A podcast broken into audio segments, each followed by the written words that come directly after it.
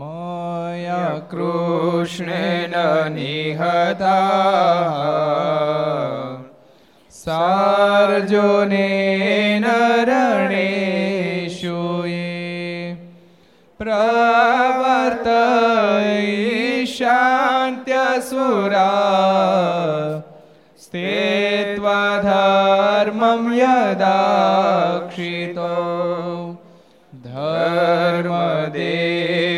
તરા ભક્તાદ અહમ નારાયણો મુનિ જનિષે કૌશલે દેશે ભૂમોહિ સમગો દ્વિજહ द्विजः मुनिशापनृतां प्राप्ता नृषिंसात तथोद्धवम् तत्वीतसुरेभ्योः सद्धर्मां स्थापयन् ज સધર્મામ ન જય બોલો સ્વામિનારાયણ ભગવાનની જય શ્રી હરિ કૃષ્ણ મહારાજની શ્રી રાધારમણ દેવની જય શ્રી લક્ષ્મી નારાયણ દેવ શ્રી નર નારાયણ દેવની શ્રી ગોપીનાથજી મહારાજ શ્રી મદન મોહનજી મહારાજ શ્રી બાલકૃષ્ણ લાલ શ્રી રામચંદ્ર ભગવાન શ્રી કાષ્ટભન દેવની ઓમ નમઃ પાર્વતી પતય હર હર મહાદેવ હર સર્વાવતારી ઈષ્ટદેવ ભગવાન શ્રી હરિના સાનિધ્યમાં તીર્થધામ સરદારના આંગણે. વિક્રમ સંવત બે હજાર છોતેર. સુદ તેર શનિવાર તારીખ એક આઠ બે હજાર વીસ. ઘર સભા અંતર્ગત શ્રીહરિચરિત્ર ચિંતામણી. લક્ષ ચેનલ, કર્તવ્ય ચેનલ. સરદાર કથા યુટ્યુબ, લક્ષ યુટ્યુબ. કર્તવ્ય યુટ્યુબ વગેરેના માધ્યમથી ઘેર બેસી ઘર સભાનો લાભ લેતા શ્રી ભાઈ ભક્તોને જાતે જય સ્વામિનારાયણ, જય શ્રી કૃષ્ણ, જય શ્રી આરામ જય હિન્દ, જય ભારત. ગઈકાલે શું આવ્યું હતું? સર્વમંગલ ભક્ત કહો, એક પ્રસંગ. સારસા ગામના હેદ હેદભાઈ એના ધામ મહારાજે કાર્તિક વધી આઠમને દિવસની ત્રણ દિવસ પહેલા કીધું સપનામાં દર્શન દીધા અને કીધું કે તમારે ધામમાં ધામમાં તેડી જવાના છે. એટલે પછી એણે એના દીકરા પછી એણે એમના દીકરા હરજી હરજીભાઈને કીધું કે સંતોનું કોઈ મંડળ હોય તો એને બોલાવો. પછી માધવચરણ દાસ સ્વામીનું મંડળ સુરતથી આવ્યું અને પવિત્ર બ્રાહ્મણ પાસે રસોઈ કરાવી અને જમાડ્યા અને પછી પીપળના અને સુખડના ને એ બધા લાકડા પ્રસાદીના ભેગા કરેલા હતા. એણે પછી કીધું કે આનથી મારો અગ્નિ સંસ્કાર કરજો. અને પછી આઠમને દિવસે સુખેથી ધામમાં સરસ. બીજો પ્રસંગ કોને કેવો છે? સત્સંગ સાગર સ્વામી આપો. અદ્ભુતાનંદ સ્વામી ગામડે ફરતા ફરતા બદામની અંદર આવ્યા અને ત્યાંના ગોવિંદભાઈ પટેલ એમને પોતાની ઘેરે ઉતારો આપ્યો. આગલો દિવસનો ઉપવાસ હતો અને બીજે દિવસે ખીચડી બનાવતા હતા. એમાં ગામના ગામધણી ગણેશ દેસાઈ એમને સમાચાર મળ્યા એટલે એણે સિપાહીને મોકલા કે એને ગામમાંથી કાઢી મૂકો. સિપાહીઓ આવીને કીધું, ગામમાંથી નીકળો. ગોવિંદ ભગતે કીધું કે રસોઈ બની જાય પછી નીકળશે. દેસાઈને સમાચાર મોકલા ગણેશ દેસાઈને, એટલે એણે આવીને પોતે ચોકો અભડાઈ નાખ્યો ને અદભુતાનંદ સ્વામીને કાઢી મૂક્યા. પછી ગોવિંદ ભગતથી ન રહેવાનું, એણે ભગવાનને પ્રાર્થના કરી. જેને કારણે કરી અને ગણેશ દેસાઈનો રાજ આઠ દિવસમાં જતો રહ્યો. એટલે અદભુતાનંદ સ્વામીને કીધું હતું કે જ્યાં સુધી અમારું રાજ હોય ને ત્યાં સુધી તમારે અહીં ન આવવું. આઠ દિવસમાં એનું રાજ જતો રહ્યું. સાઠ માણસનું કુટુંબ હતું, એ બધા મરી ગયા. અને આ બહુ હેરાન થયા. ધનોદ પનોદ નીકળી ગયો. ગણેશ દેસાઈ ભગવાનના સંત કે ભગવાનના ભક્ત, એ દુભાઈ તો જીવાત્માને બહુ મોટી નુકસાની સહન કરવી પડે, એ સરસ પ્રસંગ ગઈકાલે આપણે છેલ્લો જોયો હતો હવે આપણે આગળ જઈએ. એક સમય વિશે શ્રી મહારાજ, છતાં બુરાનપુરમાં વરસાદ વરસ્યો નહીં. મારાના સમયનો આ પ્રસંગ છે. બુરાનપુરમાં વરસાદ ન થયો. ને અષાઢ મહિનો સાવ કોરો ગયો અને શ્રાવણ માસ બેઠો તો પણ વરસાદ ન થયો. અષાઢે કોરો ગયો ને શ્રાવણે કોરો ગયો શ્રાવણ કોરો જાય તો બોકા બોલી જાય ને. આ શ્રાવણ હાલે છે. બોલો. હજુ શ્રાવણ ચાલે છે અને શ્રાવણ કોરો જાય. શ્રાવણમાં તો ધનબાપ આપણે માંડવી પાકી ગઈ. શ્રાવણ પૂરો થાય ખેંચવી પડશે. બોલો. હું કાલે જ કહેતો હતો, કોને કહેતો હતો? મેં કીધું પ્રમાણે હમણાં સંત શિબિર થશે ને? હા, કાળુ ભગતને કહેતો હતો. મેં કીધું, શિબિર થશે ને? ત્યારે શિબિરમાં તમારો ઓળા ઉત્સવ થવાનો મગફળીનો. બોલો. પાકી ગઈ એટલે વરસાદ ન થયો. શ્રાવણ મહિના વરસાદ જ ન થયો, બોલો. એટલે બોકા બોલી જાય ને? એમાં કેવું છે, તે દિવસે તો સંપૂર્ણ ખેતી પ્રધાન સમાજ હતો. આજે તો એકલો ખેતી પર આધાર નથી. તે દાડે માત્ર ને માત્ર ખેતી ઉપર આધાર. બીજું કોઈ હતું જ નહીં આજીવિકાનું માધ્યમ. અને શ્રાવણ કોરો ગયો એટલે ચારે બાજુ હાહાકાર મચી ગયો.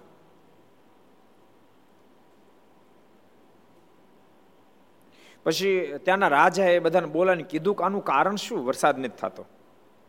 તે ત્યારે તે બધા બોલ્યા છે, તમારા શહેરમાં કોઈ નોપન થયો છે? થયો છે કે કેમ? તમારા રાજ્યમાં કોઈ નવોપન થયો છે? રાજા કહે નવોપન તો સ્વામિનારાયણનો કહેવાય છે. ને તેના સત્સંગિયા ગામમાં છે ખરા. નવા પંથમાં બીજા તો કોઈ નથી, પણ સ્વામિનારાયણનો પંથ અહીંયા આવ્યો છે અને એના હરિભક્તો અહીંયા છે. ત્યારથી બધા કહે, એ જ કારણથી તમારા શહેરમાં વરસાદ નથી થતો. એને કારણે તમારા શહેરમાં વરસાદ થતો. ગમે એમ કરીને લાકડું ફીટ કરી દી. બોલે, શું કરો તમે?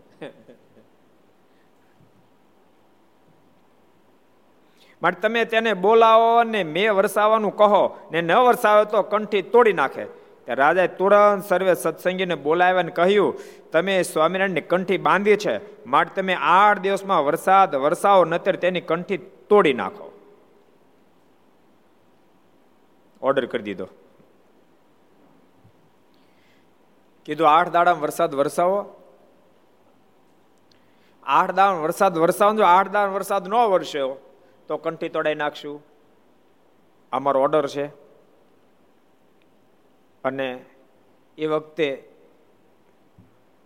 રાજાની ઉપર કોણ ભાઈ હોઈ શકે? અત્યારે તો મને કોટ બોટ હોય ત્યારે તેવું કઈ હતું નહીં. રાજા એ સર્વે સર્વા, એ ઓર્ડર કરી ફાઇનલ સ્વીકારવો જ રહ્યો. એમાં કોઈનું હાલે નહીં. રાજાએ હરિભક્તોને બોલાવીને બીજી કોઈ ચર્ચા જ ન કરી તો ઓર્ડર જ કરી દીધો. વાસ્તવિકતા તો એને સાંભળવું જોઈતું હતું કે વાસ્તવિકતા શું છે પછી ઓર્ડર કરવો જોઈતો હતો. પણ સાંભળ્યો જ નહીં ઓર્ડર કરી દીધો. ત્યારે સત્સંગી બોલ્યા છે, કંઠી તો અમારે શીર સાટે છે. કંઠી તૂટશે તૂટશે, બૂટશે નહીં. ને વરસાદ વરસાવો તે ભગવાનના હાથમાં છે. તે કે અમારા હાથમાં નથી. કંઠી તો માથા હાટે છે. અને ભક્તો, વાત વાસ્તવિક એ છે. કે જેને પણ ભગવાન ભજવે અને માથા હાટે ભજે તો જ ભજાય. મને કોઈ અડચણ ન થાય, ભગવાન ભજવે એનું કામ. નથી, અડચણો તો થવાની. ભલામણા વ્યવહાર માર્ગમાં અનેક પ્રકારની અડચણ ઊભી થાય. એ તો નાશવંત બધી વસ્તુ છે. એમાં જો અડચણ ઊભી થાય તો અવિનાશી પદ પામવા માટે તો અડચણો કેમ ન થાય? અને જેમ જેમ અડચણ આવે તેમ તેમ માણસ મજબૂત થતો જાય, મજબૂત થતો જાય. એને ભગવાન ઉપર વધારે ભરોસો બેસતો જાય. જ્યારે વાસ્તવિકતામાં એને પરમાત્માને રાજી કરવાનું તાન જાગે ત્યારે. અડચણો ન થાય ભગવાન ભજો વાત તમે ભૂલી જાઓ. જેને પણ ભગવાન ભજો એને અડચણો થવા નહીં. અડચણો વિના ભગવાન ભજાય નહીં. કોઈને કોઈ અડચણ ઊભી કરે, કાંઈ નહીં તો માયા અડચણ ઊભી કરે, આપણી તપાસ કરે. પણ એમાં જે પાર ઉતરી જાય એને પરમાત્મા વરી જાય છે. અમારે કંઠી તો શીર સાટે છે ને, વરસાદ વરસવો તે ભગવાન હાથમાં છે. તે કાંઈ અમારા હાથમાં નથી. એ તો ભગવાન ઈચ્છા છે, તો વરસશે રાજાએ હુકમ કર્યો છે આ બધાને આઠ દિવસ સુધી ઓરડામાં પૂરી મેલો. ને જો વરસાદ વરસાવે તો છૂટા કરવા, નહીતર ઢીંગલાનો કપાળમાં ડામ દઈને પરગણા બહાર કાઢી મેળવા ઢીંગલાનો ડામ. એ વળી શું ઢીંગલા. ઢીંગલાનો ડામ દઈને. ઢીંગલા શું? ઢીંગલા કોણ કહે છે? ઢીંગલા શું? હાલો તો, હું જાઉં તો ઢીંગલા. જૂના જમાનામાં રૂપિયાને ઢીંગલા કહેતા. રાણશીકા રૂપિયો હોય ને, એ રૂપિયો દબ તપાવી અને કપાળમાં છીટકાવી દે. ડામ દે, ઢીંગલા. એટલે એ એ પછી ડામ દેવા માટે સ્પેશિયલ કરતા હોય, પણ ઢીંગલા એટલે રૂપિયા રાણશીકા રૂપિયાને તપાવી. અને કપાળમાં ચોટાડી દે. અને પછી એવો એવો ડામ દે કે જેના કારણે આ પછી કાયમ રહે ઢીંગલું. ઢીંગલું મીન્સ એનો ડાક કાયમ રહે. ઢીંગલું તો કાઢી નાખે. પણ ડામ દીધેલો ડાક કાયમ રહે. ઢીંગલાના હજી હજી ઘણા દાદા ગઢા બોલે કે એમાં એમાં બહુ ઢીંગલા વાપરવો પડે. આપણે સરદારમ તો ખાસ બોલે ભાષા છે આપણી. ઢીંગલા હોય તો કામ થાય. ઢીંગલા વિના કામ ન થાય એમ. એટલે રૂપિયા વિના કામ થાય નહીં. ઢીંગલાના ડામ દેવા પડશે. ત્યારે તે તુરંત સિપાહીએ સર્વે સત્સંગોને એક ઓરડામાં પૂરી દીધા. તે ઉપર તાળા દીધા. કેવી દિશા કરી બોલો ભક્તોની? આખો પ્રસંગ કોણ કે છે? હાલો તો કહી દો અત્યારે હું પ્રસંગ આવ્યો. કોને યાદ રહ્યો? અનુપદાસજી કહી દો જી. બુરાનપુરમાં અષાઢ અને શ્રાવણમાં માસમાં વરસાદ જ ન આવ્યો. પછી આપણે શું કરીએ? પછી જે કુશલ કુસંગી લોકો હતા તેણે રાજાને કીધું કે આપણા ગામમાં સ્વામિનારાયણ નવો પણ થયો છે, તેના કારણે વરસાદ નથી આવતો. પછી તે હરિભક્તોને બોલાવીને કહ્યું કે આઠ દિવસમાં વરસાદ વરસાવો. નહીં તો આઠ, નહીંતર તમારી કંઠી તોડી નાખીશ. ત્યારે હરિભક્તો કહે છે, કંઠી તો શિર સાટે છે અને વરસાદ તો, વરસાદ વરસાવો તે મારા મહારાજની ઈચ્છા છે. ત્યારે રાજાએ કીધું કે, વરસાદ ન વરસાવો તો આઠ દિવસ તમને રૂમમાં પૂરી દેશું અને ઢીંગલાના ડામ દેશું. જો કે ભક્તો આમ છે ને, આધ્યાત્મિક માર્ગ અને વ્યવહાર માર્ગ બે ઘણો બધો અલગ છે. ભગવાનના ભક્તને જલ્દી જગતનો જીવ સમજી ન શકે. એ માર્ગ ઉપર આવે ને તો સમજી શકે. એક એકાદ મહિના પહેલા સુરતથી એક ફેમિલી આવ્યું હતું, સરદાર. એકાદ મહિનો થયો હશે. એમાં એ પોતે છે ને હરિભગત પોતે હરિભગત હતા. પણ છોકરો હરિભગત ન થયો. ભણ્યો ઇંગ્લિશ મીડિયમમાં ભણ્યો ભાવ નાસ્તિક થઈ ગયો. પછી ઘણી બધી ચર્ચાઓ થઈ અહીંયા. ભગવાનના ભક્તો, ઘર સભા જેટલા જેટલા સાંભળો છો, તમને બધાને કહું છું, તમે ઇંગ્લિશ મીડિયમમાં તમારા બાળકને જરૂર ભણાવજો. અમારી જરાય મનાય નથી. પણ તમે ઇંગ્લિશની પાસે એટલા બધા ગાંડા નહીં થઈ જતા કે તમારા બાળકોને તમે સંસ્કાર આપવાનું બિલકુલ ભૂલી જાઓ. ઇંગ્લિશની સાથે સાથે ને ગુજરાતી કંઈક શીખડાવજો. કારણ કે ગુજરાતી શીખ્યા છે, ગુજરાતી આપણા શાસ્ત્રો વાંચશે તો એના મગજની અંદર પરમાત્માની હા પડશે. અને ભક્તો, પરમાત્માની હા જીવાત્માને પડી જાય ને, એટલે પચાસ સાઠ ટકા મોક્ષનો પથ એ પાર ઉતરી ચૂક્યો. જેને ભગવાનની હા પડી ગઈ ભગવાન છે. સ્વામી કે ભજન કરવું ભજનથી શું? સ્વામિનારાયણ ભગવાન છે, સ્વામિનારાયણ ભગવાન છે, સ્વામિનારાયણ ભગવાન ભજન કરવું એટલે જેને ભગવાનની હા પડી જાય. સ્વામી વાતમાં બીજી પણ એક વાત લખી. સ્વામી કે કે એમ કે છે, ભગવાન એક છે ને બીજા ભગવાન ક્યાં થયા? એમ કે પણ અમારા પક્ષમાં જ મારે કે બોલે છે. અને ખબર નથી, એક છે આ જ છે. એવી ખબર નથી એટલે બોલે છે. મારે કે અમારા પક્ષમાં જ બોલે. એક ભગવાન છે. ભગવાન જેવું તત્વ છે. એવું એટલું તેને એક્સેપ્ટ કરી લીધું? એટલું તો સ્વીકાર લીધું. અને ભગવાનની જેને પડે વ્યક્તિ સદૈવને માટે પરમાત્માને રાજી કરવાનો અનુસંધાન રાખીને વર્તી શકશે. એટલે જેટલા ઘર સભા સાંભળો છો, એ બધાને મારું નિવેદન છે. કે તમારા દીકરાઓને, તમારા નાના છોકરાઓને ઇંગ્લિશ મીડિયમમાં ભણાવજો. એનું નિષેધ નહીં કરી શકું. એટલા માટે કારણ કે અત્યારે આખા વર્લ્ડની અંદર ઇંગ્લિશ પ્રધાન ભાષા બની ચૂકી છે. કોઈ પણ બિઝનેસ કરવો હોય તો એમાં ઇંગ્લિશના માધ્યમની જરૂર ઊભી થાય છે. એટલે તમારે ભૌતિકવાદમાં આગળ વધવા માટે ઇંગ્લિશ અતિ આવશ્યક બની ચૂક્યું છે, એટલે એનું નિષેધ નહીં કરવું પણ સાથે સાથે એટલું જરૂર કહું છું, માત્ર ઇંગ્લિશ ભાષા હવે આવશ્યક છે, પણ પશ્ચિમના સંસ્કાર આપણી અંદર આવી જાય, એના કુસંસ્કાર આપણી અંદર પેસી જાય, એ જરાય આવશ્યક નથી. માટે તમે તમારા સંતાનને ભણાવતા ભણાવતા, સાથે સાથે પ્રથમથી જ એને આપણા સંસ્કારો રેડજો, એની બુદ્ધિની અંદર ફિટ કરી દેજો. અને તમે ધારો તો થઈ શકે. માનો કે હજી હજી ભારતમાં ભણનારને ભલે ઇંગ્લિશ મીડિયમમાં ભણતા હોય, પણ વાતાવરણ તો હિન્દુસ્તાનનું છે ને? ઘરમાં તો વાતાવરણ હિન્દુસ્તાનનું છે ને?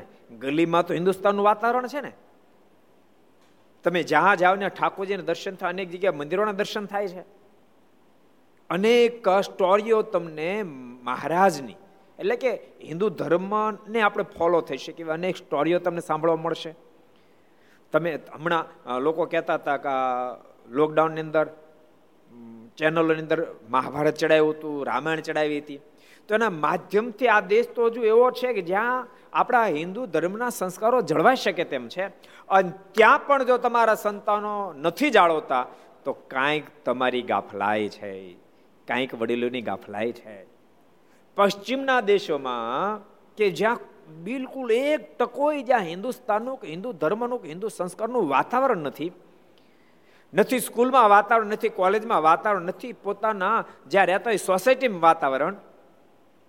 આખું જ વાતાવરણ પશ્ચિમનું હોવા છતાંય પણ ત્યાં એના પેરેન્ટ્સનો જો ધ્યાન રાખે છે, એના વડીલો જો ખ્યાલ રાખે છે, તો એના સંતાનો અંદર સંપૂર્ણ આપણા સંસ્કારનું સિંચન થાય છે. સંપૂર્ણ સો ટકા સિંચન થાય છે. એવા કેટલાય ફેમિલીઓ, અમે વિદેશોની ધરતી ઉપર ગયા, અમે જોયું કેટલાય ફેમિલીઓ છે કે ઘરની અંદર તમે જાઓ તો આપણા મનમાં ફેલ થવા માંડે?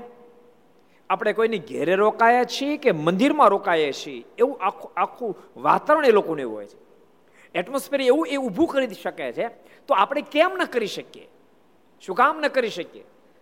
આપણી ગાફલાઈનું પરિણામ અને પછી પોતાનું ભોગવવાનું આવે છે. અને યાદ રાખજો, કદાચ તમારા મનમાં એમ થશે કે છોકરો કદાચ આપણા સંસ્કારનો તો શું ફરક પડવાનો? છોકરાની અંદર આપણા સંસ્કારનો તો શું ફેર પડવાનો છે? ભણે તો સારું છે, મોટો એન્જિનિયર તો થશે, મોટો ડોક્ટર તો થશે સિંહ તો થશે, ખૂબ રૂપિયા કમાશે. આવો તમે સંકલ્પ કરતા હશો, પણ ભૂલતા નહીં. આપણા સંસ્કાર જાશે, હિન્દુસ્તાનના સંસ્કાર જાશે, આસ્તિક પણ જાશે. એટલે એના જીવન અંદર વેસન આવવા, એ જરાય કઠણ પડશે નહીં. આખું આખું, આખી સૃષ્ટિ ચાલે, ઓટોમેટિક ચાલે છે એમ માને છે.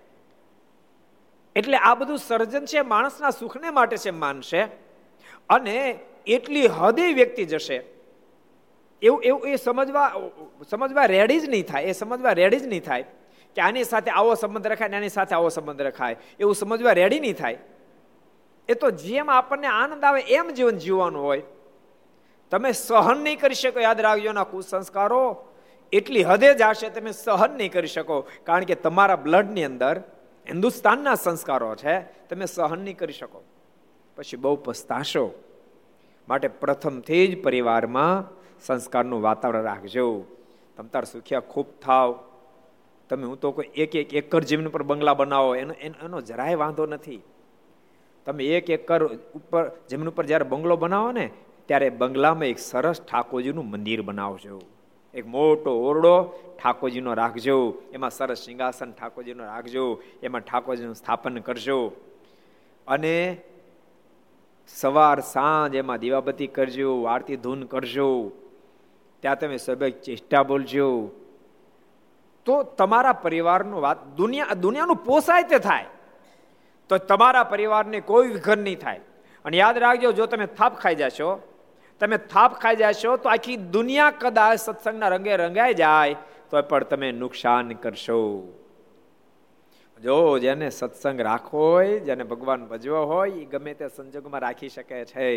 રાવણની નગરીમાં રાવણની નગરીમાં, રાવણના શાસનમાં, અસુરોની મધ્યે વિભીક્ષણ જો ભગવાન ભજી શકતા હોય વિભીક્ષણ જો ભગવાન ભજી શકતા હોય, તો ભારતની અંદર, એમાં ગુજરાતની ધરતીમાં જે પરમાત્માને ખૂબ વહાલું સ્થાન છે, ભગવાન દ્વારકાધીશ અને ભગવાન સ્વામિનારાયણની રમણ ભૂમિ કહી શકાય, જેને આખું કાર્યક્ષેત્ર જે ધરતી ઉપર વિસ્તાર્યું, આ ધરતી પર આવી, જેના માટે પરમાત્મા ધરતી ઉપર આવ્યા તે કાર્ય, જે ધરતી પર એને કર્યું, એવી ધરતી પર જેને જન્મ પ્રાપ્ત થયો હોય, એને શું કઠણ પડે કહો?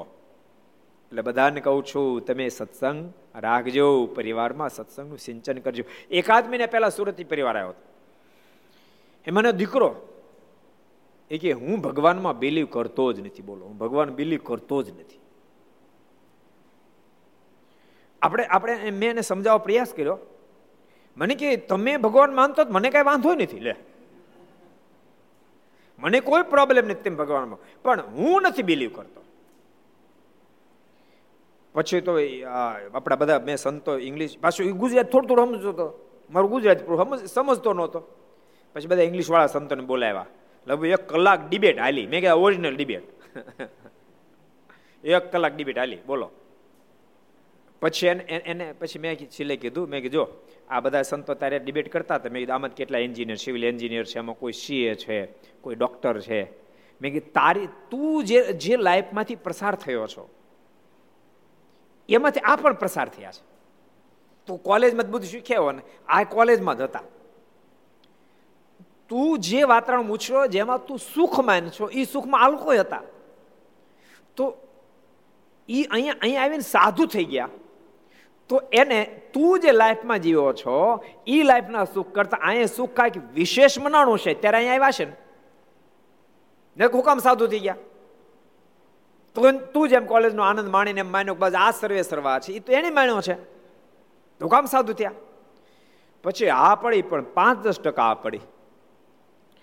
પછી એને પપ્પાને મેં કીધું ત્યારે તમે છે ને આને છ છ મહિને લાવજો અહીંયા. બે ચાર પાંચ આમ ડાયો છોકરો તો પાછો એ ઉદ્ધત નહોતો. આ તો ડાયો. પણ એના મમ્મી પપ્પાએ જ એના પર પૂર્ણ દેખરેખ ન રાખી. હવે એના મમ્મી પપ્પા ઈચ્છે છે. મને કે, સ્વામી, કોઈ પણ રીતે ભગવાન સમજાવો. અને ભગવાન ઓળખા પણ મેં કે તમે બાળપણ થોડા સમજાવ તો હું સમજાવી દેત તમે ઠાઉં કા ન સમજાવ્યા. તમે એમ જ માની લીધું, મારો છોકરો આટલો એવો આઠ વર્ષનું કેવું ઇંગ્લિશ બોલે, કેવું ઇંગ્લિશ બોલે, પણ કાંઈ ભગવાન નામમાં બોલે છે, એનું તમે ધ્યાન ન રાખ્યું. ભગવાન પગે લાગે એમ તમે ધ્યાન ના રાખ્યું. મેં મેં એક ફેરી ઘર સભામાં કીધું ખબર? અમે આટલા ડિટ્રોઈની અંદર રાખ્યો ડિટ્રોઈની અંદર. અને ત્યાં ખાંદેલી ગામના ભરતભાઈ કરીને. બહુ સારા સારા હરિભગત. એને ત્યાં અમે હતા. તો એના દીકરા ત્યાં નાના નાના હતા. મને કહે કે, સ્વામી, હું મારા છોકરાને સ્કૂલે જ આવ્યો ને, સ્કૂલે જાય ને ત્યારે એમ કહું કે, તમે ભગવાનને ગૃહ ભારે બીજું કાંઈ ન કહેવું, પણ ઠાકોરજીને થેન્ક યુ કહેજો પછી સ્કૂલે જાજો. ભક્તો, વાત આપણને નાની લાગે છે. બરાબર સમજો વાત આપણને નાની લાગે છે. કે ખાલી થેન્ક યુ કહેવા હું? પણ બહુ મોટી વાત છે. ખાલી થેન્ક યુ કરીને જાજો. પછી એને મેં સમજાવ્યું છોકરાને, બેટા, તમે થેન્ક યુ મને આભાર. હે ઠાકોર, હે ભગવાન, તમારો આભાર. તમે મને માણસ બનાવ્યો હે માલિક, તમારો આભાર. મને તમે સંસ્કારી પરિવારમાં જન્મ આપ્યો. જો કે આપણા દેશમાં થેન્ક યુ કહેવાની સિસ્ટમ ઓછી છે. પશ્ચિમના દેશોમાં તો લાગડ તમને અડધો કલાકમાં પચાસ થેન્ક યુ શબ્દ સાંભળવા મળે. પછી કેવું ખબર છે? માનો કોઈ સારું કરે ને ભલું કરે ને થેન્ક યુ કે બરાબર. આ ન્યાય ટોલ નાકા છે, નીતુ માનતો નથી આમ. ન્યાય ટોલ નાકા છે. ન્યાય ઉઘરણ તો ચાલુ છે. મેહુલ, ન્યાય ટોલ નાકો આવે. ન્યાય ટિકિટ આપવી પડે. ટિકિટના ડોલર આપવા પડે પાઉન્ડ આપવા પડે. પછી ટોલ નાકો આવે ને ન્યાય લોકો પછી પાંચ પાઉન્ડ હોય, બે પાઉન્ડ હોય, બે ડોલર આપે. પછી પાછી સ્લીપ આપે ને. એક તો બે ડોલર આપે ને ઓલું સ્લીપ પાછી થેન્ક યુ મેં કીધું, આશાનું ખોટું થેન્ક યુ ઠપ કર્યું. એ કદાચ થેન્ક યુ કે બરોબર છે બે રૂપિયા લઈ લીધા, બે ડોલર લઈ લીધા. પણ તમારી પાસે લઈ લીધા તો થેન્ક યુ એવી સિસ્ટમ થેન્ક યુ કહેવાય એટલે મારે તમને એ કેવું કે દુનિયામાં તમારું જરા કોક રાખે, તોય તમે એનું થેન્ક યુ કહો. દુનિયાને, દુનિયા જરા રાખે તમે એનું થેન્ક યુ કહો. હું તો કહું, ઠાકોરજીને એક વારની દિવસમાં લાખ વાર થેન્ક યુ કહે ને તો ઓછું પડે. લાખ વાર થેન્ક યુ કે તો ઓછું પડે. કેટલો ઉપકાર ભગવાને કર્યો, કેટલો ઉપકાર કર્યો સંપૂર્ણ અંગે સહિત મનુષ્યનો દેહ આપ્યો, બુદ્ધિ તત્વ આપ્યું. ન તો દૂધપાક જેવા કર્યા હોત તો? પણ બુદ્ધિ તત્વ આપ્યું. કેટલી દયા કરે? ઋષિક દૂધપાક જેવા કર્યા હોત તો? તો હસવાનું કે બોલું કારણ કે આવત જ નહીં. બોલો, અખંડ હસતા રહે. અખંડ શોકમાં બેઠા, બે કરે. અમે ફેર એલ ગયા હતા ક્યાં? પણ સારુકુલની બાજુમાં ભક્તિરામ બાપુનો આશ્રમ છે. ત્યાં બધા આ મંદ બુદ્ધિવાળાને સાચવે છે. હું તો કહું જ્યાં જ્યાં લોકો સાચવે, અહીંયા આપણે ત્રંબામાં પણ સાચવે. ધન્યવાદ છે ને જે કોઈ આવું સારું કામ, બધાને ધન્યવાદ છે. એક પોતાના ઘરના એક સદસ્યને લોકો ન સાચવી શકે એ ન્યા મૂકી જાય. એ પચાસ પચાસ, સાઠ સાઠ લોકોને સાચવે, હો હો જણાને સાચવે. ભારત તો ભારત છે. એ ભાવના છે ભાવના છે. એટલે હું તમને એ કહેતો હતો કે જરાક આપણું દુનિયા રાખે તો થેન્ક યુ કહીએ આપણે, તો ઠાકોરજી તો આપણું કેટલું બધું રાખ્યું. સરસ આ મનુષ્ય શરીર આપ્યું, બુદ્ધિ તત્વ આપ્યું, સારા પરિવારમાં જન્મ આપ્યો, દેખભાળ આપણી રાખી, માતાના ઉદરમાં પણ રક્ષણ કર્યું. તો ઠાકોરજીને તો લાખ વાર થેન્ક યુ કહી પણ ઓછું છે. એટલે ભરતભાઈ કે હું છોકરાને કહું, બેટા, તમારે થેન્ક યુ કહી અને ભગવાન ઉપકાર માનીને પછી જવું બાળકોની અંદર એટલા સંસ્કાર તો પડ્યા કે આમને થેન્ક યુ કહીએ છીએ એના ભલે બીજું ન સમજે. સમજતા થાય તે એને સમજાવશે. આમણે કાંઈક આપણું સારું કર્યું છે, એટલું તો ફાઇનલ થયું. તો સારું કરનાર કોઈ તત્વ છે, એ તો ફાઇનલ થયું. એટલે બધાને કહું છું, પરિવારની અંદર તમે પ્રથમથી જ આપણા સંસ્કારનું સિંચન કરશો. તો સુખિયા થશો. નતર બહુ પ્રોબ્લેમ થશે પછી.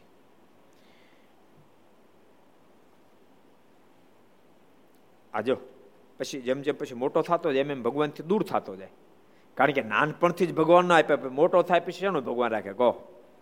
અને ક્યારેક ક્યારેક તો ઠાકોરજી વિચારમાં ઊંડા ઉતરી જતા જેનું જાજુ આપ્યું જાજો દૂર વયો જાય. જાજુ ધન આપું, એ જાજો દૂર વયો જાય. જાજી બુદ્ધિ આપું, એ જાજો દૂર વયો જાય. હું તો કહું, ઠાકોર જેને જાજી બુદ્ધિ આપે જાજુ ધન આપે, અને ભગવાન નજીક રહે, એને તો લાખ લાખ વાર ધન્યવાદ છે, લાખ લાખ વાર ધન્યવાદ. ધન પ્રાપ્ત થયા પછી, બુદ્ધિ પ્રાપ્ત થયા પછી પણ પરમાત્મા નિકટમાં રહે છે. એના પર તો ઠાકોરજીનો અઢળક રાજીપો હશે અઢળક રાજીપો હશે કારણ કે ધન સંપત્તિ તો કદાચ એના પ્રારબ્ધથી પ્રાપ્ત થાય. પણ પ્રાપ્ત થયા પછી પરમાત્માને છોડવાનું મન ન થાય. ભગવાનનું ભજન કરવાનું જેને મન થાય, પરમાત્માની આજ્ઞા પડવાનું મન થાય. પરમાત્મા નિષ્ઠા સાંભળી સાંભળીને મન હરખાય. એના પર તો પરમાત્માનો ખૂબ રાજીપો છે. કોઈ મહત્પુરુષનો ખૂબ રાજીપો હોય તો શક્ય બને, ને તો જાજુ ધન મળે, જાજી બુદ્ધિ મળે, પછી માણસ ભગવાનથી આઘો વી જાય. ઠાકોરજી પકડવા જાય ને તો હાથમાં નો એટલો આઘો વયો જાય. બોલો. અને ભાઈ, હું તમને એમ કહું, ક્યારે ક્યારે ખબર? કોઈક માણસ તણાય. નદીમાં નાતો તણાય કે સમુદ્રમાં તણાય. તણાણો હોય ને કોઈક હાથ લાંબો કરે અને પકડાય એટલી સુધી દૂર ગયો તો બચી જાય. હાથ લાંબો કરે, ઓલો કદાચ વલખા મારે પણ જો પકડી ન હગે, તો પછી એ ડૂબી જાય. એનો નાશ થઈ જાય. એમ ભક્તો, ઠાકોરજી તો હાથ લાંબો કરે, પણ આપણે ક્યારેક ધનના અહંકારમાં, ક્યારેક બુદ્ધિના અહંકારમાં એટલા બધા દૂર નીકળી જાય કે જેના કારણે પછી ભાવસાગરમાં જીવાતમાં ડૂબી જાય છે. ઠાકોરજીને તો બધાને બચાવવા છે. એટલે અહંકાર માણસને કેટલું બધું ભયંકર પરિણામ લાવે. આ બધા ભક્તો બિચારા ભજન કરતા હતા. એ કોઈ કોઈ ખરાબ કાંઈ નહોતા કરતા. એ કે વેસન નહોતા રાખતા, કુટેવ નહોતા રાખતા. પણ કોઈ કે બે શબ્દ કીધા, એને આપણે ગઈ રાજાને. કે આ બધા સ્વામિનારાયણ વાળા છે ને, એને કારણે વરસાદ નતો આપડી ગઈ. લાકડું ફિટ થઈ ગયું એને. અને હરિભક્તોને બધાને જેલમાં પુરાવ્યા. ત્યારે સર્વે સત્સંગી શ્રીજીની પ્રાર્થના કરવા લાગ્યા છે, હે મહારાજ, આ સમયે તમારે વિના કોઈ અમારી સાર લે તેમ નથી. હે મહારાજ, બચાવો, તમે બચાવો, બાકી કોણ બચાવે? તેવા શ્રીજી મહારાજે ગઢપુરમાં બેઠા હતા કે અંતરેમી પણ જાણીને જરા ઉદાસ થઈ ગયા. મારા તો અંતરેમી છે, બધું જાણી ગયા કે મારા ભક્તોને આપત્તિ, વિપત્તિ આવી છે. ભગવાન ઉદાસ થઈ ગયા. ને બુરાનપુરના હરિજનોને કષ્ટ બહુ પડ્યું છે, એમ જાણીને રાત્રે વાળું પણ પૂરું કર્યું નહીં. ભગવાન જમ્યા પણ નહીં. ભક્તને કષ્ટ આવે ભગવાન ભોજન પણ ના કરે. ભગવાન પોતાના ભક્તના કષ્ટને સ્પર્શે છે. પણ ભક્ત થવો જોઈએ. એમ જાણું, ભક્ત થવો જોઈએ. ખરેખરો કોઈ ભગત થઈ જાય ભગવાન એ એ ભગતના પણ ભગત થઈ જાય, માને ભક્તને ભગવાન આધીન થઈ જાય. જ્યારે ખરેખર કોઈ ભગત થાય તો. મારે ઊંઘ ન આવી, બોલો. તેથી ઘડીક પોઢે ને વળી બેઠા થાય. ત્યારે સુખ સ્વામી પૂછ્યું, હે મહારાજ, તમે બપોર પછી આવા ઉદાસી કેમ છો? ને ઊંઘતા પણ નથી? ત્યારે મહારાજ કહે બુરાનપુરના સત્સંગીને રાજાએ સત્સંગ મુકાવા શરૂ કેદ કર્યા છે. માટે અમારે તેના પર કાગળ લખવો છે. મહારાજ કે, બુરાનપુરના રાજાએ હરિભક્તોની કેદ કરી અમારે કાગળ લખવો છે. ત્યારે સુખ સ્વામી કહે, ભલે મહારાજ, સવારે કાગળ લખશું. મહારાજ, કાલ લખશું સવારે ત્યારે મહારાજ કહે, ત્યાં સુધી અમને નિદ્રા નહીં આવે. અમે અમારા ભગત માટે એને સહાય નહીં કરીએ, ત્યાં સુધી નિદ્રા આવશે નહીં. આમાં જો ભગવાન પણ આમાં ઐશ્વર્ય પણ મનુષ્ય ભાવ બે દેખાય. એમે કાગળ લખીએ, ભક્તોને રાહત થાય. એમાં મનુષ્ય ભાવ દેખાય છે. અને અંતરે એમ પણ જાણી લીધું, એમાં ભગવાન ભાવ દેખાય છે. બે ભાવ મિશ્રિત દેખાય છે. અને આ ધરતી પર ભગવાન આવે ને, ત્યારે મિશ્રિત ભાવથી જ ચાલે. મિશ્રિત ભાવથી ચાલે. એટલા માટે મિશ્રિત ભાવથી ચાલે કે ભક્તને જેટલા પરમાત્મા, ટાઈમે તો પોગે જ, પણ પરમાત્મા થોડું લેટ એટલા માટે કરે કે ત્યાં સુધી ભક્ત આતુર ભાવથી પરમાત્મા સાથે જોડાતો રહે. અને થોડો ભક્ત પણ મજબૂત થાય. અને એવા સમય પણ પરમાત્માની સાથે નિષ્ઠા નિષ્ઠા જોડાયેલી રહે, જેથી કરી અન્યને એના ભક્તપણાની પ્રતીતિ થાય, એટલા એટલા માટે પરમાત્મા થોડો સમય લે. પણ છેવટે તો ભક્તની રક્ષા પરમાત્મા કરે. પણ ભક્ત સાચો હોવો જોઈએ. ભક્તિની અંદર કોઈ પ્રકારની કચાશ ન હોવી જોઈએ. ભક્તનો આશય ક્યાંય મલિન ન હોવો જોઈએ. ભક્તનો જો આશય મલિન થાય, તો ભગવાન એની ભેગા ભળે નહીં. આશય જ્યારે સારો હોય, ત્યારે પરમાત્મા ભળી જ જાય. આ ભક્તોનો આશય શ્રેષ્ઠ છે. જેથી કરીને ભગવાન ભળવા તૈયાર થયા.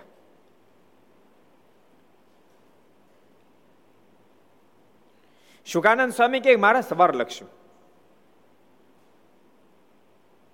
મહારાજ કે સવાર સુધી નહીં ચાલે, ત્યાં સુધી ઊંઘ નહીં આવે. પછી શુક સ્વામી, દીવો કરીને કાગળ લખવા માંડ્યા. તે થોડોક લખ્યો, ત્યાં તો પવનથી દીવો ઓલાઈ ગયો. થોડોક પત્ર લખ્યો ત્યાં, દીવો ઓલાઈ ગયો. એટલે શુક સ્વામી કહે, હવે સવારે કાગળ લખશું. મહારાજ, હવે તો દીવો ઓલાઈ ગયો, કાગળ કેમ લખો? સવારે લખશું. તમે વિચારો, આ ધરતી ઉપર આવે ત્યારે ભગવાન કેવી લીલા કરે? ન તો સૂર્ય જે પ્રકાશમાન છે એક ઉગે અને પચાસ કોટી યોજન વિસ્તારવાળી પૃથ્વીને પ્રકાશિત કરી શકે એ પરમાત્માની આજ્ઞાથી થાય અને ભગવાનની દીવો કરે ને ત્યારે દેખાય. બોલો, કરો વાત. કેટલા બધા નાના થાય. દીવો દીવો કરે ત્યારે ખબર પડે. આ કેટલી બધી આશ્ચર્યની વાત છે. પણ પરમાત્મા ધરતી પર આવે ત્યારે આવું કરે. પાછી એમાં એમાં દિવ્યતા દાખવે. જો દીવો ઠરી ગયો શુકાનંદ સ્વામી કે મારે હવાર લખશું. ત્યારે શ્રીજીએ પોતાનો જમણો પગ ઢોલિયાની ઈહની બહાર મૂક્યો. તે વખતે પગના અંગૂઠામાં તેજ નીસરું. એટલે મહારાજ કહ્યું, હવે લખો. જો આમ ભગવાન પણ દેખાડ્યો. પગ લાંબો કર્યો જમણા પગના અંગૂઠામાં તેજ પ્રસાર થયો. મારે કેમ લખો. પછી સુખ સ્વામી લખવા માંડ્યા. ત્યારે શ્રીજીએ ધીરજતા સારું ઘણા આખ્યાન લખાવ્યા. ને લખ્યું છે, તમે ધીરજ રાખજો, તમારે કષ્ટ આવ્યું નહીં. ફલાણા ભગતને કષ્ટ આવ્યું હતું ધ્રુવજીને આવ્યું હતું પ્રહલાદજીને આવ્યું હતું નળ મહારાજાને આવ્યું હતું દમયંતીને આવ્યું હતું એવા ઘણા બધા આખ્યાન લખી અને મહારાજે, પત્ર લખાયો. પણ ભગવાનના ભક્તો મારે નિષ્ઠાથી જીવન જીવજો. જો જીવન છે, જીવનની અંદર અનેક પ્રકારની આપત્તિ, વિપત્તિ આવવાની. ભગવાન નિષ્ઠામાં કોઈ દાડો કચાશ નહીં આવવા દેતા. અને પરમાત્માની પ્રતિતિ એમાં ક્યારેય પણ વિક્ષેપ ઊભો નહીં થવા દેતા. નતર જીવાત્માને આપત્તિ વિપત્તિ આવવાનીમાંથી નીકળવાની ત્યારે પરમાત્માની પ્રતિતિમાં શંકા ઊભી થઈ જાય. અને શંકા ઊભી ન થાય પરમાત્માને સહાય કરી. સરસ પ્રસંગ તમને સંભળાવું. જુનાગઢનો પ્રસંગ કદાચ તમે સાંભળ્યો હશે. જુનાગઢની અંદર રૂપશંકર કરીને એક યુવાન હતો. એમના માતુશ્રી બહુ સારા હરિભગત. રૂપશંકર પણ સારો ભગત હતો. પણ સંજોગ વછાત એના એના મગજમાં ફેર પડી ગયો. અને ધીમે ધીમે કરતા પોણા ભાગનો ફેર પડી ગયો. એને લગ્ન થઈ ગયા તેની ઘરવાળે કીધું કે તમે આમ, આમને ક્યાંક ભૂવા ભરાડીને આપણે લઈ જઈએ એને હાવને કીધું આને ક્યાંક ભૂવા ભરાડીને ત્યાં લઈ જઈએ અને હાજો કરાવીએ. પણ, પાંચુબા એક બહુ સારા હરિભગત. એટલે એને કીધું કે નહીં, એ નહીં બને. મને ભગવાન સ્વામિનારાયણ ઉપર પૂરો ભરોસો છે, મારા ભગવાન એને હાજો કરશે. પણ એની ઘરવાળી માની નહીં. છેવટે એની ઘરવાળી કીધું, તમને આ પડે છે કે પાંચુબાને એને દીકરાને બહુ બહુ કીધું કે આને છે ને ભૂવા ભરાડીને ત્યાં લઈ જાય આપણે. એવી ને આ નહીં સારું થાય. એને સાસુ કીધું કે નહીં શક્ય બને. તો તમારે શક્ય ન બને તો એક કામ કરો, તમારી દીકરાને તમારી પાસે રાખો ને હું જાઉં મારા બાપની ઘરે. હું પાછી નથી આવવાની.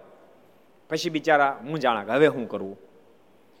પછી એને કીધું વાંધો ને તારે લઈ જાવ તો લઈ જાવ ગાડું ભાડે કરી દો, ગાડું ભાડે કરી દીધું. અને આ દીકરીને વહુ એના એના પતિ રૂપશંકર લઈ અને પછી ક્યાંક લઈ જતી હતી. આ બાજુ પાંચુભાઈ બહુ જ મારાને પ્રાર્થના કરી, હે કૃપાનાથ, હે માલિક અમારે તો અમારે સિવાય કોનો આશરો? કૃપાનાથ, કાંઈક મહેરબાની કરો, કાંઈક કૃપા કરો. અને એ જ વખતે ગાડું આવેલું જ આવતું હતું. મારે મુકુંદ બ્રહ્મચારીની સાથે ગાડાની પાછળ પાછળ હાલતા દેખાણા. એ દીકરીને બહુ જોઈ ગઈ. તમે કોણ છો? મહારાજ કે તને પ્રતીતિ નથી, પણ તારે હાહોને તો છે ને. સાંભળ તારા પણ તારી હાહોના તો ખરા ને. તારી સાસુના અને તારા પતિના બે નામ ઈષ્ટદેવ ભગવાન સ્વામિનારાયણ છે. અને અને અને તારા મનમાં એમ થાય છે, આ નિહાજો થાય? હાવળ આનંદ કરોડો બ્રહ્માંડના નાડી પ્રાણ અમારા હાથમાં છે. ભગવાન સ્વામિનારાયણ કે કોઈ એને નહીં નિહાજો કરે. હું સાજો કરીશ. એમ કહીને મારે રૂપસી કીધા, એ રૂપસી થા બેઠો. રૂપસી બેઠો તો માઇક માઇન્ડ સેટ થઈ ગયું. મગજ સેટ થઈ ગયું. મારીને પગે લાગ્યો. અને મારણ કે મહારાજ, મને તો કાંઈ તકલીફ નથી, આ મને ક્યાં લઈ જાય છે? અને આટલા શબ્દ સાંભળતાની સાથે એની પત્નીને પણ મહારાજ પ્રત્યે પ્રતિત આવી ગયા મારે નહીં કે કૃપાનાથ, મારી સાસુએ તો બહુ કીધું, પણ મને વાતની આ ન પડી. આપ તો સ્વયં સર્વેશ્વર, પરમેશ્વર છો. મારે પતિની રક્ષા કરી, વગર દવાએ વગર દોરાએ દોરાની જરૂર ન પડી ને દવાની જરૂર પડી નહીં. આપ તો સ્વયં પ્રગટ ભગવાન છો. એટલે પરમાત્મા ભક્તની વારે પહોંચી જાય છે. અહીંયા મહારાજ બુરાનપુરના ભક્તો જ્યારે આપત્તિ વિપત્તિમાં આવ્યા ત્યારે પોતે એની વારે પહોંચવા માટે તૈયાર થયા. મહારાજે પત્ર લખાવતા લખાવતા અંધકાર થઈ ગયો તો પગના જમણા અંગૂઠામાંથી તેજ કાઢ્યું, પત્ર પૂરો કરાયો. ઘણા બધા આખ્યાન લખ્યા. આજથી ત્રીજે દિવસે, મહારાજ કે આગળ લખો, આજથી ત્રીજે દિવસે આખી પૃથ્વીમાં, ભલે બુરાનપુર એકમાં દુષ્કાળ હોય, પણ મારે કે આખી પૃથ્વીમાં વરસાદ થશે આઠ દિવસ સુધી વરસાદ વરસે. કેટલા દાડા? આઠ દાડા સુધી વરસાદ વરસશે. ને હેલી થશે, એમ લખાવી કાગળ બધું લખાયું. ને કાગળ બીડાવીને સરનામું લખાયું. મારે કાગળ બીડાવી, સરનામું લખાયું. પછી કે હવે આ કાગળ કોની સાથે મોકલશું? આ કાગળ લખાય તો ગયો, મોકલશું કોને અરે ત્યારે મૂળજી બ્રહ્મચારી કે મહારાજ માણાવદરથી ગોવિંદરામ ભટ્ટ આવ્યા છે. તે બહુ ચાલનારા છે. મહારાજ માણાવદરથી ગોવિંદરામ ભટ્ટ આવ્યા છે. ગોવિંદરામ ભટ્ટ કોણ? કોને ખબર છે? ગોવિંદરામ ભટ્ટ આવ્યા છે. ગોવિંદરામ ભટ્ટ કોણ છે? સુરતન ખબર છે? તે કહી દે ને ભાઈ. કહી દે કહી દે. મયારામ ભટ્ટના ભાઈ. મયારામ ભટ્ટના મોટા ભાઈ એ ગોવિંદરામ ભટ્ટ. મારાના બે ખરેખરા ભક્ત હતા. જો ભક્તો તમને બધાને ખબર છે દર વર્ષે માણાવદરમાં શિબિર થાય આ વર્ષે પણ અગિયારમી આ સ્વામિનારાયણ સત્સંગ શિબિર અગિયારમી છે. સરદારમણ પચીસમી આવશે ને આપણે? પણ સરદારમાં પચીસમી આવે છે. અને માણાવદરની અગિયારમી સત્સંગ શિબિર મેં તમને આગળ કીધું, ખબર? કે શાંતિભાઈ ધર્મેન્દ્રભાઈ બધાનો જ્યારે દુરાગ્રહ હતો સ્વામી, અહીંયા શિબિર કરો શિબિર શરૂ થઈ. અને ભક્તો શિબિર શરૂ થઈ ત્યારથી સત્સંગનું વાતાવરણ આખું દિવ્ય સર્જાણું. કારણ કે સત્સંગ જે નિર્માણ કરાવી શકે કોઈ કરાવી શકે? નહીં. સત્સંગ કરવો પડે કરવો પડે ને કરવો જ પડે. સત્સંગથી જીવાત્માને બે ચાર કામ થાય. એક તો ભૂલ ઓળખાય, એના કરતાં મોટો બેનિફિટ ભૂલ ઓળખાણા પછી, ઓળખાય એમ તો માણસ વધારે ઉલટાનો ડાઉન થઈ જાય. પણ ભૂલ ઓળખાણા પછી ભૂલ ટાળવાની મારી પાસે શક્તિ છે, એવી એને પ્રતીતિ આવે. એટલે મુમુક્ષ ભૂલમાંથી બહાર નીકળી શકે છે. માટે સત્સંગની બહુ મોટી મહત્તા છે. અને એટલા માટે ભગવાન સ્વામિનારાયણ બોલ્યા, મહારાજ કે અમે સત્સંગથી જેટલા આધીન થાય એટલો કોઈથી થતા નથી. કેટલા વચનામતમાં કીધું? કોણ કે છે? કેટલા વચનામત સત્સંગ તો આધીન છીએ. મહારાજ કે એમ જ કે એમ નહીં. શ્રીમદ ભાગવતના દશમા સ્કંદના એકાદશ સ્કંદમાં શ્રી કૃષ્ણ ભગવાને પણ કીધું ઉદ્ધવ તો સત્સંગને આધીન છું. શ્રુતિ તાર કેવું છે? કહી દે લે ભાઈ ત્યારે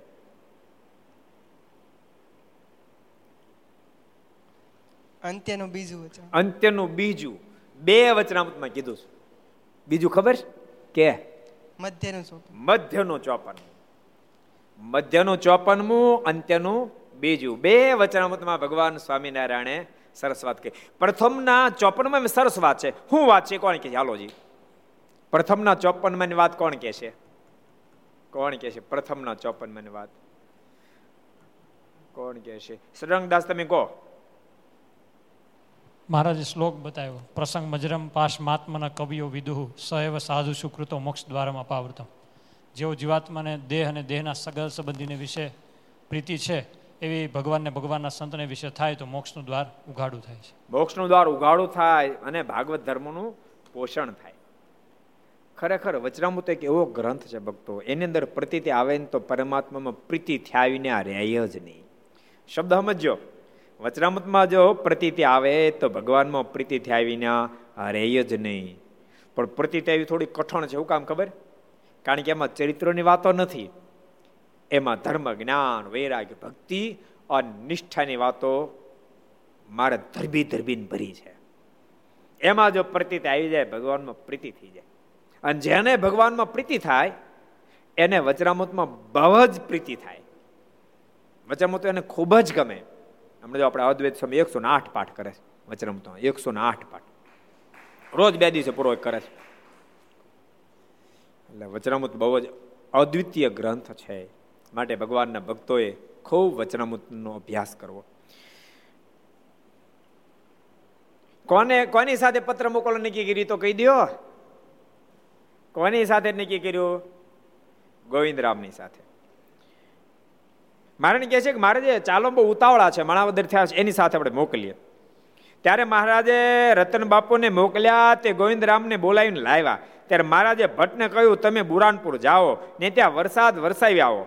ત્યારે ભટજી કહે, બુરાનપુર જાઓ ને ત્યાં વરસાદ વરસાવી આવો. ઠીક મહારાજ, જાઈશ. ત્યારે મહારાજ કહે, આ કાગળ લઈને આ સમયે જ જાઓ. મહારાજ કે ત્યાં રાતના બાર વાગે અત્યારે જ નીકળો. સવારે નહીં. ને રસ્તે ક્યાંય પણ રોકાશો નહીં, ક્યાંય રોકાતા નહીં. ત્યારે ભટજીએ મહારાજના હાથમાંથી કાગળ લઈને ખડિયામ નાખ્યો ને મહારાજને દંડવડ કર્યા. ત્યારે મહારાજ કહે, જટ જાઓ અને વહેલા આવજો. ખડિયામ નાખ્યો. ખડિયામ નાખ્યો હું? જોડી જેવું હોય જોડી જેવું. એને ખડિયો કે અને જૂના જમાનામાં છે ને, ખડિયા કાયદેસર બખુલ્યું, બખોલ્યું હોય, શું કે એને? બખ, એનું કહેતા? ખીચા હોય ખીચા એને પણ ખડિયો કહેતા. એ ખડિયામ નાખ્યો કાગળ અને ચાલતા થયા.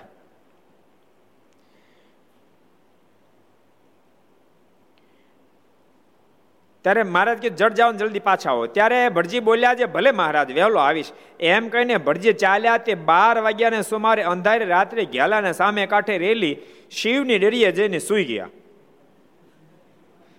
અંધારું ગમગોળ કરે હું બિચારા. અને અવસ્થા હતી પાછી મારે આજ્ઞા છે, પણ મનમાં વિચારતું તો મારે જાણે અંધારું છે, અલાયબ નથી, એટલે હોઈ ગયા. ને સવારે ચાર વાગે જાગ્યા, ત્યાં તો બુરાનપુર શહેરનો દરવાજો ને તાપી નદીનો કાંઠો દીઠ્યો. જાગતા ને જાતે આરામે થઈ ગયો. અને પગ ઉતરીને પોગાય હતી ને ગયો. એટલે ભગવાનનું કાર્ય કરવા માટે કદમ જ્યારે ઉઠાવે ને ત્યારે પરમાત્માને સહાય કરે છે. શ્રીમદ ભાગવતની અદ્ભુત કહાની ફિર મેં તમને કીધી હતી. રૂક્ષ્મણીજીને ખબર પડી કે ઓહો મને તો નારદે જ્યારથી કીધું કે વર્યા જેવા એક નારાયણ દ્વારકાધીશ છે, ત્યારથી મેં મનોમય સંકલ્પ કર્યો હતો. અને મારા બાપે તો મારા ભાગમાં શિશુપાલ લખી નાખ્યો. શિશુપાલને વડું કરતા મરું શું ખોટું? પણ મરતા પહેલા એક કામ કરું, દ્વારકાધીશને એક પત્ર તો લખું. આમ નિર્ધાર કરીને કલમ ઉઠાવી શ્રુત્વા ગુણાન ભુવન સુંદર શૃણવતામ તે નિવેશ્ચ કર્ણ વિવરેર અર્તંગ તાપમ અદ્ભુત પત્ર લખ્યો. સાત શ્લોકથી સબર પત્ર લખ્યો. પત્ર લખ્યો તો ખરો, પણ જાય કોણ લઈને? પણ ઘટના ઘટી સુદેવજી, એ એ એ, રૂક્ષ્મણજીને ત્યાં આવ્યા. અને એને ખબર પડે કે રૂક્ષ્મણજીની ઈચ્છાથી વિરુદ્ધમાં બધું થયું છે. કીધું, લાય બેટા હું પત્ર આપવા માટે જઈશ પત્ર લઈને ઉપડ્યા તો ખરા, એટલે ગામની બહાર નીકળ્યા મનમાં વિચાર થયો હો એક જ એક જ રાત આડી છે. એક જ દિવસ આડો છે. અને ક્યાં મહુવા, કુંદનપુર અને ક્યાં દ્વારિકા? આમ વિચાર આવતાની સાથે અંધાર આવી ગયા, નીચે બેસી ગયા. આંખ વીંચી. થોડી વાર થઈને જે આંખ ખોલી, ત્યાં તો હિલોળે લેતો સમુદ્ર દેખાણો. સોનાના મિનારા વાળો દ્વારકા દેખાણું, મહેલો દેખાણા. એટલે મારે કહેવાનો મતલબ ભગવાનને માટે, પરમાત્મા રીઝવવાને માટે કદમ જ્યારે ઉઠાવે ત્યારે પરમાત્મા સહાય કરે કરે ને કરે જ. અહીંયા ગોવિંદરામને પણ પૂર્ણ ઠાકોરજી સહાય કરી. સવારે ચાર વાગે જાગ્યા અને જ્યાં જોયું, ત્યાં તો તાપી નદી દેખાણી, બુરાનપુર પણ દેખાણું. પછી કોઈને પૂછ્યું જે આ શહેરનું નામ શું? ત્યારે તે કહે બુરાનપુર. પછી ભટજીએ પૂછ્યું, અહીંના રાજાએ સ્વામિનારાયણના સત્સંગીઓને કેદ કર્યા તે ક્યાં છે? સ્વામિનારાયણના હરિભક્તો કેદી ક્યાં છે? ત્યારે તે કહે, એ તો કેદખાનામાં એક ઓરડો છે, તેમાં પૂરેલા છે. પછી ભટજી ત્યાં ગયા. ને સિપાહીનો પહેરો હતો, પણ તે કાંઈ બોલ્યા નહીં. ગોવિંદરામ ગયા, પણ સિપાહીઓ કાંઈ બોલ્યા નહીં. ઠાકોરજી બોલવા ન દીધે નતર જવા દે. ઠાકોરજી એમ કે, હું બોલાવું તો બોલાય ને હું ન બોલવા દઉં તો ન બોલા નથું ભટ્ટનો પ્રસંગ છે. જો ને બધા દરબારો બધા કીધું, મારે વિનંતી કરી, મારે વરસાદ વરસાવો ને. મારે ક્યાં નઠું ભટકે ને તો વરસે. નથું ભટ્ટને કહો પછી મારને મૂકી અને નથું ભટ્ટને વળગ્યા બધા આ જીવ તો કેવો છે, ખબર તમને? મારે આ કે કોઈ ધન દેનાર મધ્યના આડત્રીસમાં આવે કે, કોઈ ધન દેનારો મળે, કોઈ પુત્ર દેનારો મળે, તરત પ્રતિતિ આવે, તરત નથું ભટ્ટને વળગ્યા. એ ભટજી, બોલો ને વરસાદ વરસે. ભટ્ટ બોલ્યા નહીં. બીજ ફેરી કીધું, એ ભટજી, બોલો ને. તોય બોલ્યા નહીં. અને પછી તો? જરાક વધારે આગળ ગયા.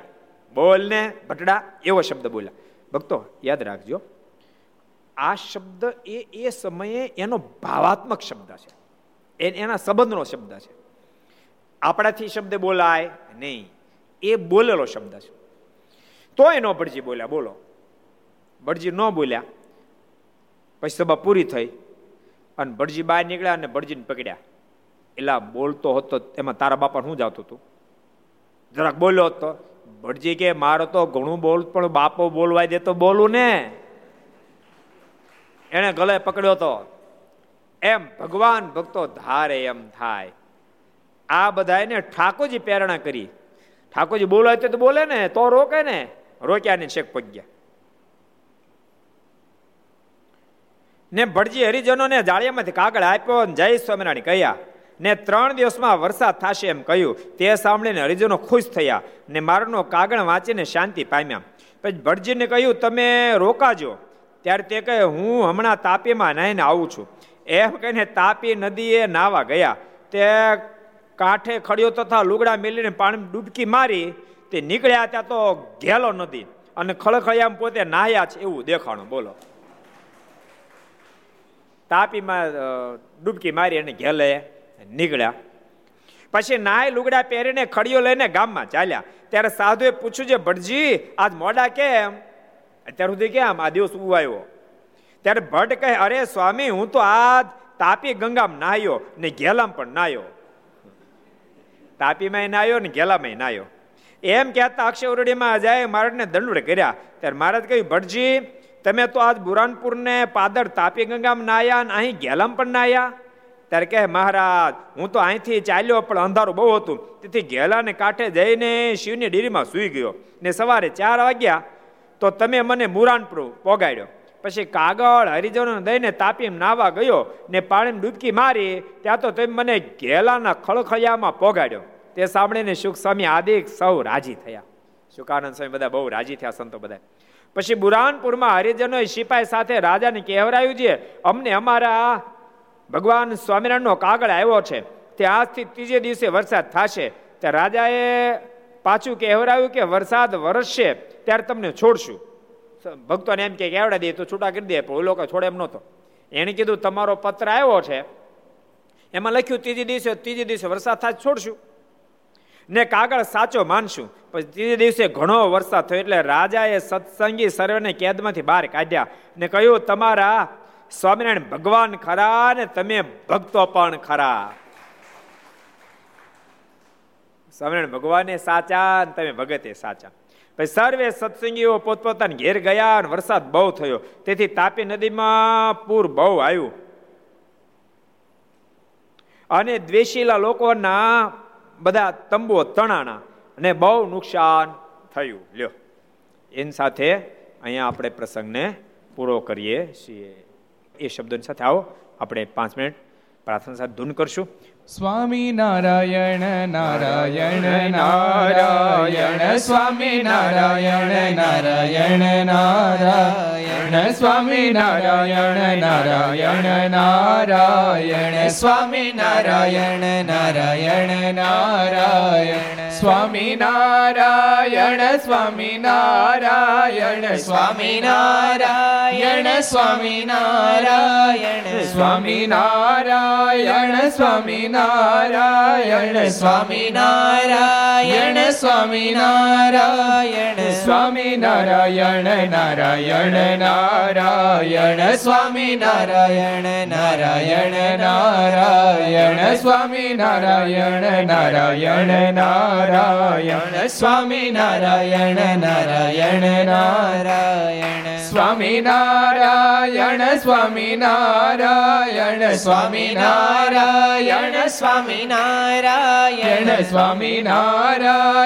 સ્વામિનારાયણ સ્વામિનારાયણ સ્વામિનારાયણ સ્વામિનારાયણ નારાયણ નારાયણ સ્વામિનારાયણ નારાયણ નારાયણ સ્વામિનારાયણ નારાયણ નારાયણ નારાયણ નારાયણ નારાયણ નારાયણ સ્વામી નારાયણ સ્વામી નારાયણ સ્વામી નારાયણ સ્વામી નારાયણ સ્વામી નારાયણ સ્વામી નારાયણ સ્વામી નારાયણ સ્વામી નારાયણ સ્વામી નારાયણ નારાયણ નારાયણ સ્વામી નારાયણ નારાયણ નારાયણ સ્વામી નારાયણ નારાયણ નારાયણ સ્વામી નારાયણ નારાયણ નારાયણ સ્વામી નારાયણ સ્વામી નારાયણ સ્વામી નારાયણ સ્વામી નારાયણ સ્વામી નારાયણ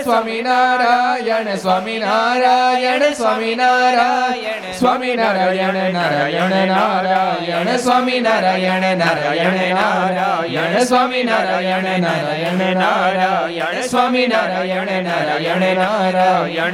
નારાયણ નારાયણ નારાયણ નારાયણ નારાયણ નારાયણ સ્વામી નારાયણ નારાયણ નારાયણ સ્વામી નારાયણ નારાયણ નારાયણ સ્વામી નારાયણ નારાયણ નારાયણ સ્વામી નારાયણ નારાયણ નારાયણ. સ્વામી નારાયણ ભગવાનની જય શ્રી હરિ કૃષ્ણ મહારાજ શ્રી રાધા રમણ દેવ શ્રી. લક્ષ્મી નારાયણ દેવ શ્રી નર નારાયણ દેવ શ્રી ગોપીનાથજી મહારાજ શ્રી મદન મોહનજી મહારાજ મહારાજની શ્રી જય. બાલકૃષ્ણલાલ શ્રી જય. રામચંદ્ર ભગવાન શ્રી જય.